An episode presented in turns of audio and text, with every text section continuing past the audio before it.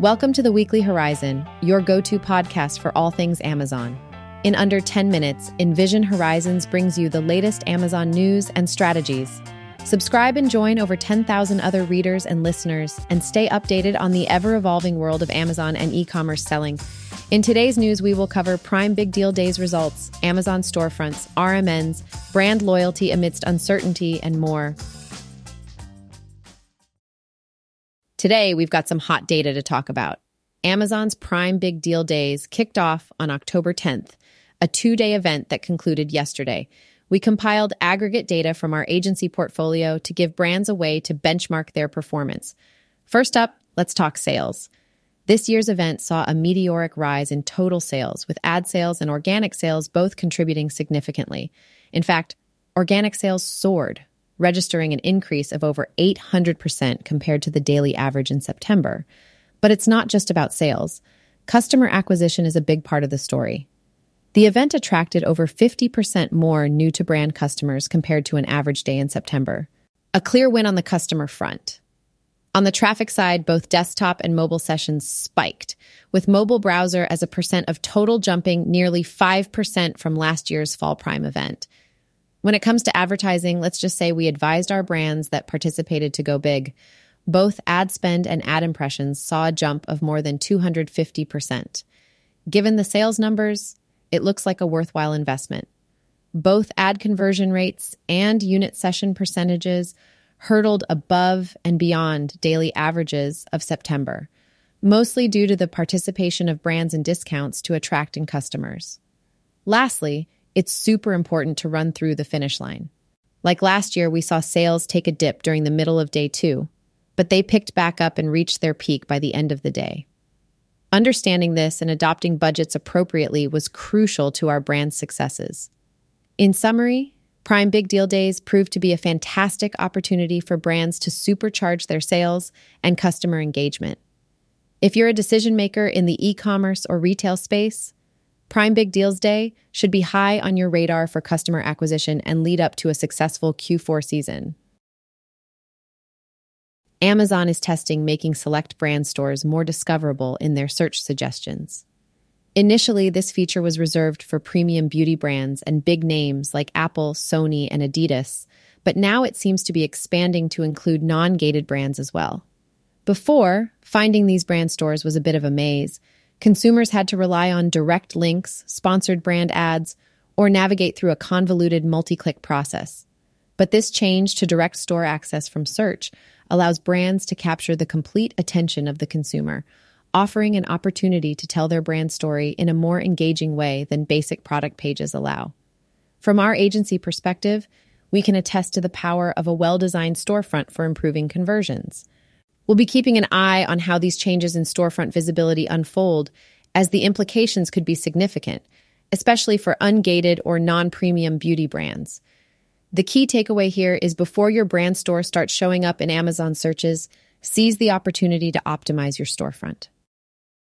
According to an article from Insider Intelligence, for the first time since 2017, walled gardens like Facebook and Google are predicted to lose share in total programmatic digital display ad spending However, retail media networks, RMNs like Amazon, Walmart, and Instacart, are gaining traction and are expected to double their share of the digital ad market by the end of this year compared to 2018.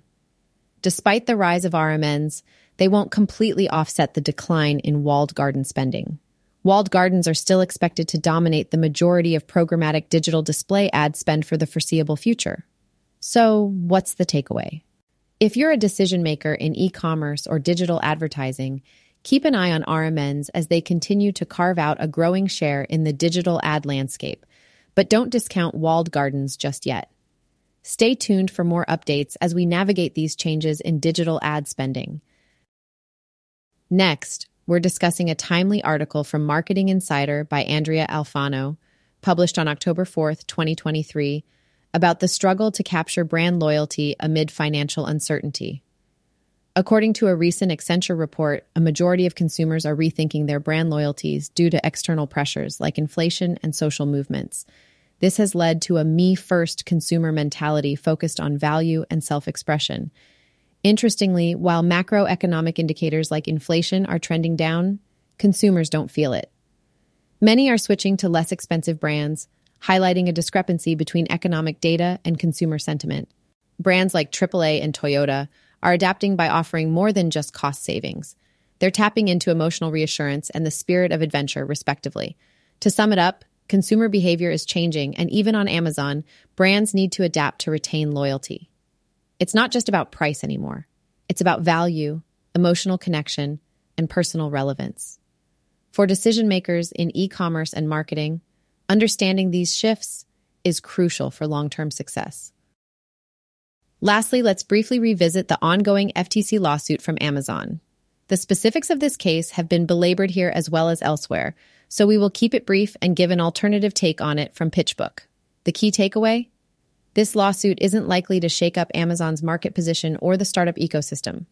PitchBook expects the FTC to extract small concessions from Amazon, including a financial penalty and moderate changes to business practices like anti discounting penalties. However, they don't see this lawsuit leading to Amazon breaking up or facing severe repercussions. Impact on startups. The lawsuit might have some implications for startups, but they're likely to be minor. Amazon's marketplace services are too robust to ignore, and retail is a less concentrated market compared to others, with big players like Target, Walmart, and eBay also in the mix. One of the lawsuit's central themes is pricing. Amazon allegedly coerces merchants to maintain prices and employs algorithms to elevate or match prices. While any changes here would benefit merchants, the impact is expected to be marginal. Shipping and fulfillment. Amazon's robust shipping and fulfillment services might be coercive, but are not likely to be disentangled easily, mainly due to high capital expenditure and timelines. Startup innovation. PitchBook also notes that startups could still thrive by offering specific differentiated value propositions. For instance, Chinese retailers Temu and Shein have managed to compete with Amazon by offering ultra low prices.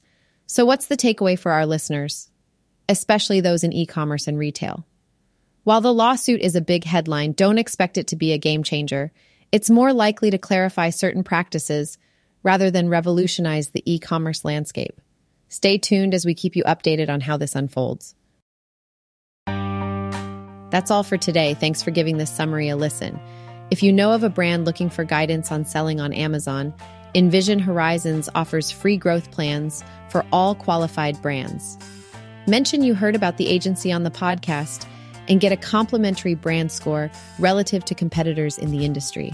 See you all next week, and don't forget to subscribe. If you enjoyed this episode, a review truly helps. Thank you.